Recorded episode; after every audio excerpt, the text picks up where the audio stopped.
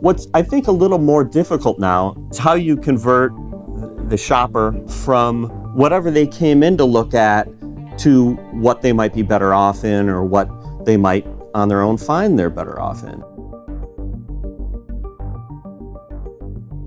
Hi, this is Peter Stork, and you're listening to Unscheduled Maintenance. As businesses across the country reopen and consumers head back into the marketplace, no matter the industry, there remain a lot of questions about what shoppers will be looking for. You don't need to be able to quote the most recent unemployment figures to understand consumer activity is going to look very different in the months ahead. And one of the biggest challenges for dealers is aligning their strategy with shifting consumer sentiment especially when different regions and sectors of the economy will approach their purchases with different needs and financial limitations. There are many considerations that factor into a purchase, and in a tougher economy, price becomes a larger part of that equation. So today we wanted to take a look at how the auto marketplace might shift towards a focus on affordability and how that may or may not impact dealer strategy. Joining us to help survey the landscape is Joe Wiesenfelder, executive editor of Cars.com. Joe's been a member of the Cars editorial team for over two decades, keeping track of everything new hitting the road, along with industry trends in general. Thanks for joining us today, Joe. Thank you. Hope everything is good with you. Yeah, staying uh, um, healthy and sane. I think that's all we can ask for. all of us are in the same boat these days, I would say. Um, start things off, are are we starting to see from what you're noticing a, a, shift in marketing on both the manufacturer level as well as with dealers to what I'll somewhat impolitely call cheaper models? Well, it's it's tough to say at this point because it is still relatively early and, and there's so many things we're trying to get a hold of, which is, is hold on, which is you know what the demand is um, and what it'll be for and how much supply there will be because uh, unlike previous uh, like economic crises that were strictly economic, um, this was a situation where manufacturing also slowed down or stopped uh, completely. So it's not a situation like in the past where there was so much supply and vehicles piling up on lots, and then the question was simply, can people afford to buy those vehicles? Now it's a question of um, how many vehicles are there to buy for those that do that do want to? And and so far, you know, the reports are pretty anecdotal that claim that you know supply of new vehicles isn't great in certain categories, uh, but we have certainly seen some of those reports. Uh, so some of the the speculation over whether uh, used vehicles are going to be more popular, which you might imagine when people are thinking about affordability or whether more affordable new cars will be uh, more uh, popular than they were before this madness hit. It, it's still a little bit early, but we at the Cars.com editorial department decided to get as far ahead of all of this as we could and have been working on different types of content to address these various areas. Uh, and knowing that one way or another, affordability is going to be a factor for uh, for consumers. Some are going to want an affordable new cars, some will want affordable used cars or maybe consider used options for the first time ever. Uh, and then there's a question of, of keeping the cars that they have longer. These are all the types of things that we're that we're working on in anticipation of the coming new reality. Seems that manufacturing issue would kind of complicate the crystal ball because, as you mentioned, we haven't seen that that crunch of the the product that's actually available out there in the past while at the same time if consumers are looking to save but there's less supply and that drives up price it just kind of it kind of makes everything a lot more complicated than like what I thought it might be going into this. Yeah, we've all been wondering the same thing. And and really those answers are not yet available partly because we don't know what's going to continue to happen with uh, the virus and its course because um, I mean, though manufacturing has restarted in many cases, um, you know, if the lines have to stop every time uh, uh, uh an auto worker is found to be infected, um, that really messes with production. And I think the automakers are trying to figure out a way around that, partly because the system, and I think people who listen to this podcast might be a little bit more aware of it than the general public, but um, just in time manufacturing, which is how vehicles are, are, are, built, is so enormously complex. It's, it's, it's actually unimaginable for most people, and myself included, that parts are coming from all over the world, literally all over the world, and arriving just in time to be put on the car as it moves down the line. And imagine trying to stop that or start it up again. I mean, this is why it's so, so, uh, so complicated right now when different countries are going about their restarts and their different health protocols and all of this stuff um, at, on different timelines and with different guidelines and different uh, priorities. It's really it's mind-boggling.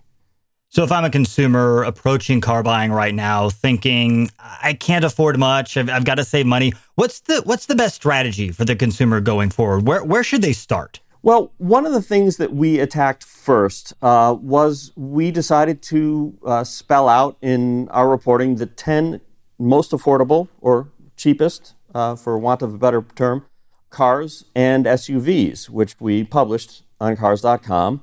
Um, new new uh, models we're talking about. Uh, and in both cases, um, they take the form of subcompact vehicles. Um, and in, as it regards cars, we're talking about prices ranging from as little as just over $15,000 for a Chevrolet Spark, 2020 Chevy Spark LS. That includes the destination charge, ranging up to just under 19,000 for a Toyota Yaris hatchback. Uh, pretty affordable stuff, and mileage, combined mileage in the 30s, like above 30. I think across the board. In some cases, I think 39 is, is one of the highest for a Mitsubishi Mirage.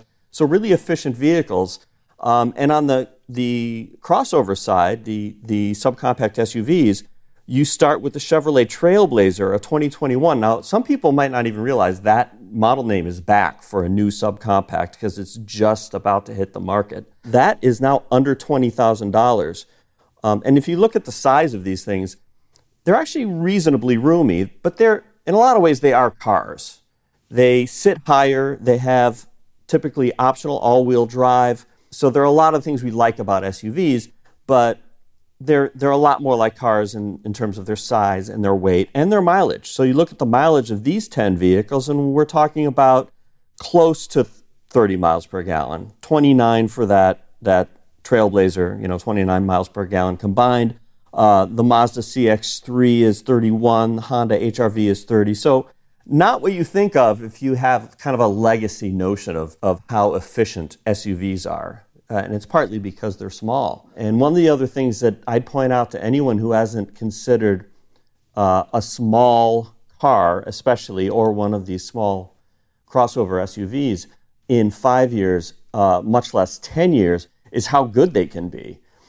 They may be arguably the bottom of, of, the, of the lineup, but they're packed with features you can get stuff like Android Auto and Apple CarPlay, uh, some of the active safety features like uh, automatic emergency braking and lane keep assist. The interiors are much nicer than you would imagine, again, if you haven't shopped in, in, in five years. So we're not talking about the penalty box that an entry level vehicle used to be. So for people who would rather avoid the complexity and the uncertainty um, especially with the virus out there of shopping for a used car and maybe being worried about the contagion either of a vehicle that was owned by someone else or that you might have to go through more steps to get it uh, um, inspected, which we always recommend, even if you're buying a used car from a dealership.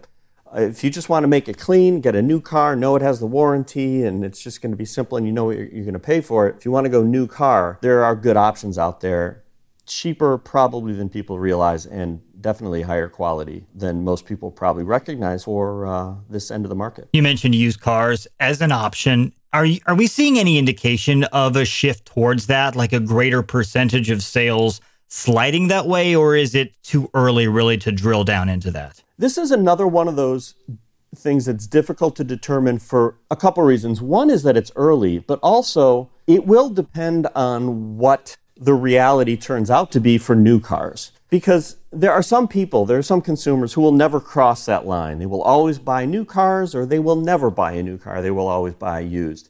But for, you know, many others, it depends on where the best deal is. They will slide from one to the other. And new car prices always affect used car prices and vice versa. So if we find that new cars are not inventory isn't you know what it could be to provide cash strapped buyers with the deals they want, they're more likely to go into used. And that's something that can work out great. It can give them all those options, but in time, what does that do? That can deplete the used car supply and then it can swing back the other way. These factors are always, you know, intertwined and it's a little bit early to tell. We do know there are a lot of vehicles coming off lease in the next roughly year, and that typically feeds the CPO market, certified pre-owned market, which is pretty popular. So arguably there there should be a lot of availability of used cars. I feel like, at least from where I'm sitting, it's a little bit too early to tell. But it is times like this where uh, the economy is soft, where people start to consider used cars where they might have previously gone uh, for new. Speaking again about demand in general, whether we're talking new or used, when we saw the lockdowns lifted over in China, there was a rush, really a surprising rush by the public to buy cars, like first thing presumably because there remains a hesitation to use public transit, which was really big over there. So any areas relying on trains heavily for commuting could see a shift to highways instead. Are we seeing any indication of that here in the States? So far, there's, there, there's a lot of speculation here as well that fear of mass transit or ride hailing, et cetera, could boost car sales and could also end, end up in resulting in more clogged roads. I think it's a little bit early to draw that conclusion, partly because there are a lot of other people and other companies that are recognizing how much work they can get done by not commuting. So one would hope that commutation might be might stay a little bit suppressed uh, for a while, but you do hit on one of the other things by mentioning what's happening in China, which is there may be pent up demand. There may be people who have not been affected by the virus who are taking advantage of the deals that are available. And that's why I don't, I'm not sure I'm going to trust the sales figures we see for a month or two. It does seem like there are two types of consumer out there. There are the ones who have been affected greatly by the pandemic and the ones that have been less affected. Uh, certainly financially. And the ones who have been less affected are in a position to buy and they've been trapped at home for a couple of months as well. And now that things are, you know, lightening up, they can get out and they can get a really good deal on a vehicle. So I think the joy that we're seeing over uh, sales of new cars being a little bit better than some predicted might be positive, but I think we probably are a few months from knowing what the new reality will be uh, because you just can't expect when, when you know, roughly a third of Americans or, or more are unemployed that they're going to be out buying new cars. Again, one of the reasons that we in the editorial department are focusing on so many areas here, including used cars and to whatever extent we can, the, the issues of, of holding on to whatever car you have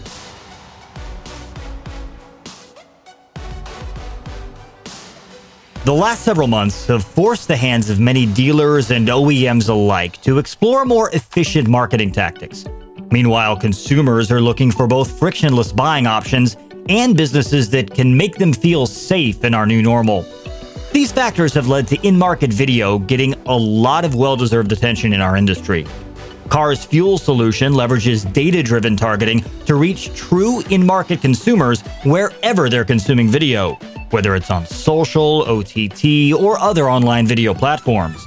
No matter where these in market consumers are, you can spread the word to them about not only your current incentives, but what steps your brand is taking to enable safe shopping.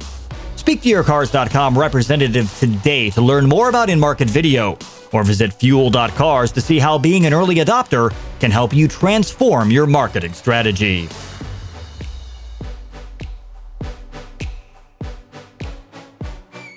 And speaking of financially impacted, the obviously the first thing that people want to jump to is to make parallels between today and the financial crisis in 2008, which you were obviously covering the auto industry during that time as well. Do you see similarities, or is it just so wildly different in the causes that it that it's tough to draw comparison? I think it's more wildly different than most people do. And I was with cars. I've been with Cars.com since 1997, so I saw that one. I, I've seen I've seen a lot of this stuff the, the ebb and flow. And what happened in, in that crisis, that was a, a credit crisis. That was the cause of the problem. And this is, we would hope, a transient health crisis that caused the economic problem. And the reason I say I might think it's more divergent than most is that the stock market is actually doing better than I would have expected right now. I'm a little surprised by it. It's in a lot of ways the opposite from what we saw in 2008, 2009. That was the inability to borrow money. Leases just dried up. Could hardly get them. I mean, it was very difficult for people to borrow money.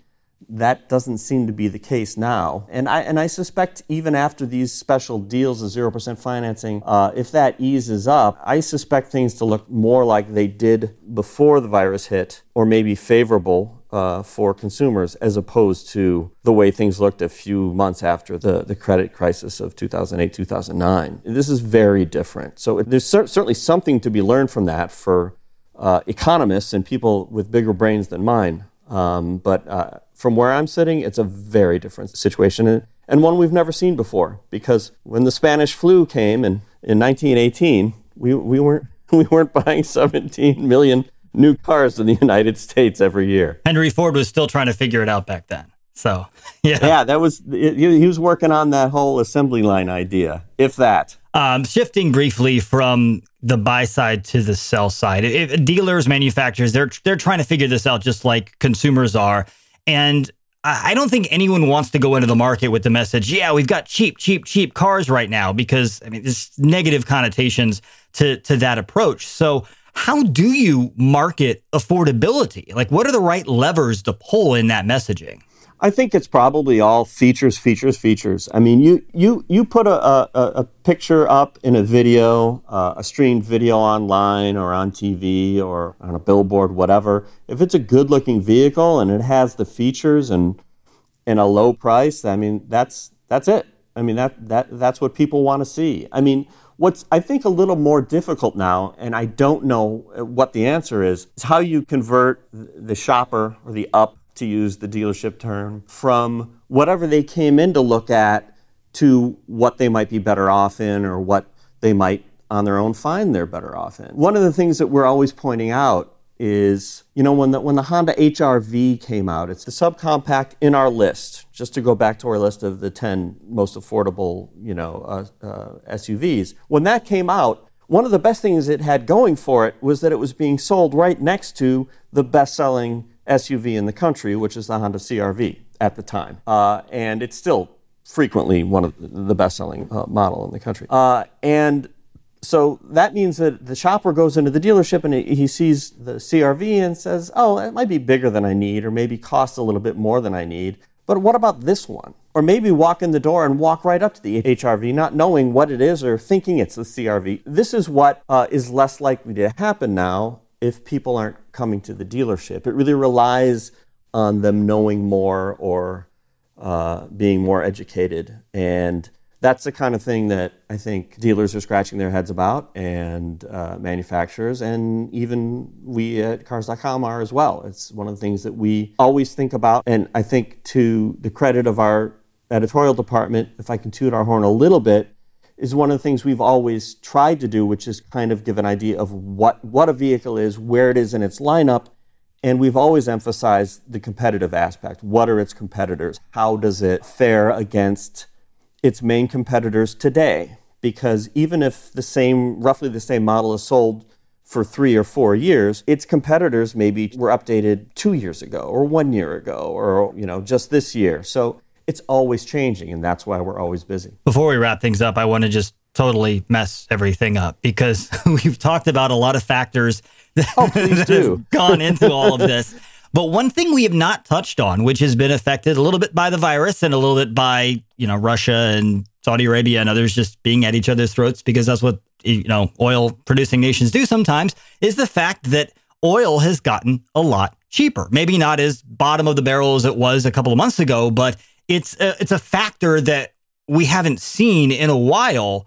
And as you mentioned earlier, you're not looking at just a list of, of affordable small cars. You're bringing, you know, SUVs and things like that into the picture, which means there has to be a lot of consumers looking at the price of gas at the gas station on their way to the dealership and thinking, maybe now is the time for me to get into something big? Well, I mean, I, I would like to think that it's giving people a break who maybe have something a little bit more uh, uh, thirsty. It's helping them hold on to it because uh, times when gas prices are high are really a bad time to get rid of a gas guzzler because that's when no one wants one.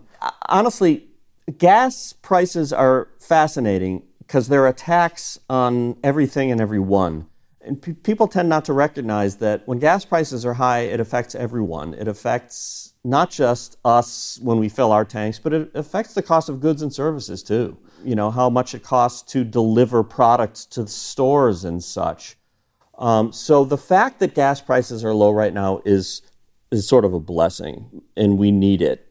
On the other hand, uh, it doesn't always it doesn't last forever. Uh, we should know that. Uh, even though this is the land of consistently low gas prices, for better or for worse, it, they will go up again. And now is actually a good time to get rid of a gas guzzler for that reason. Don't try selling your gas guzzler when gas prices are high. That's when you're not going to get rid of it. Sell it now. um, and take advantage and get a good price on something that's efficient, and you will get a payoff in the long run. I do fear that the low gas prices and the economic crunch is just going to hurt the mainstream adoption of electric cars even more in the United States.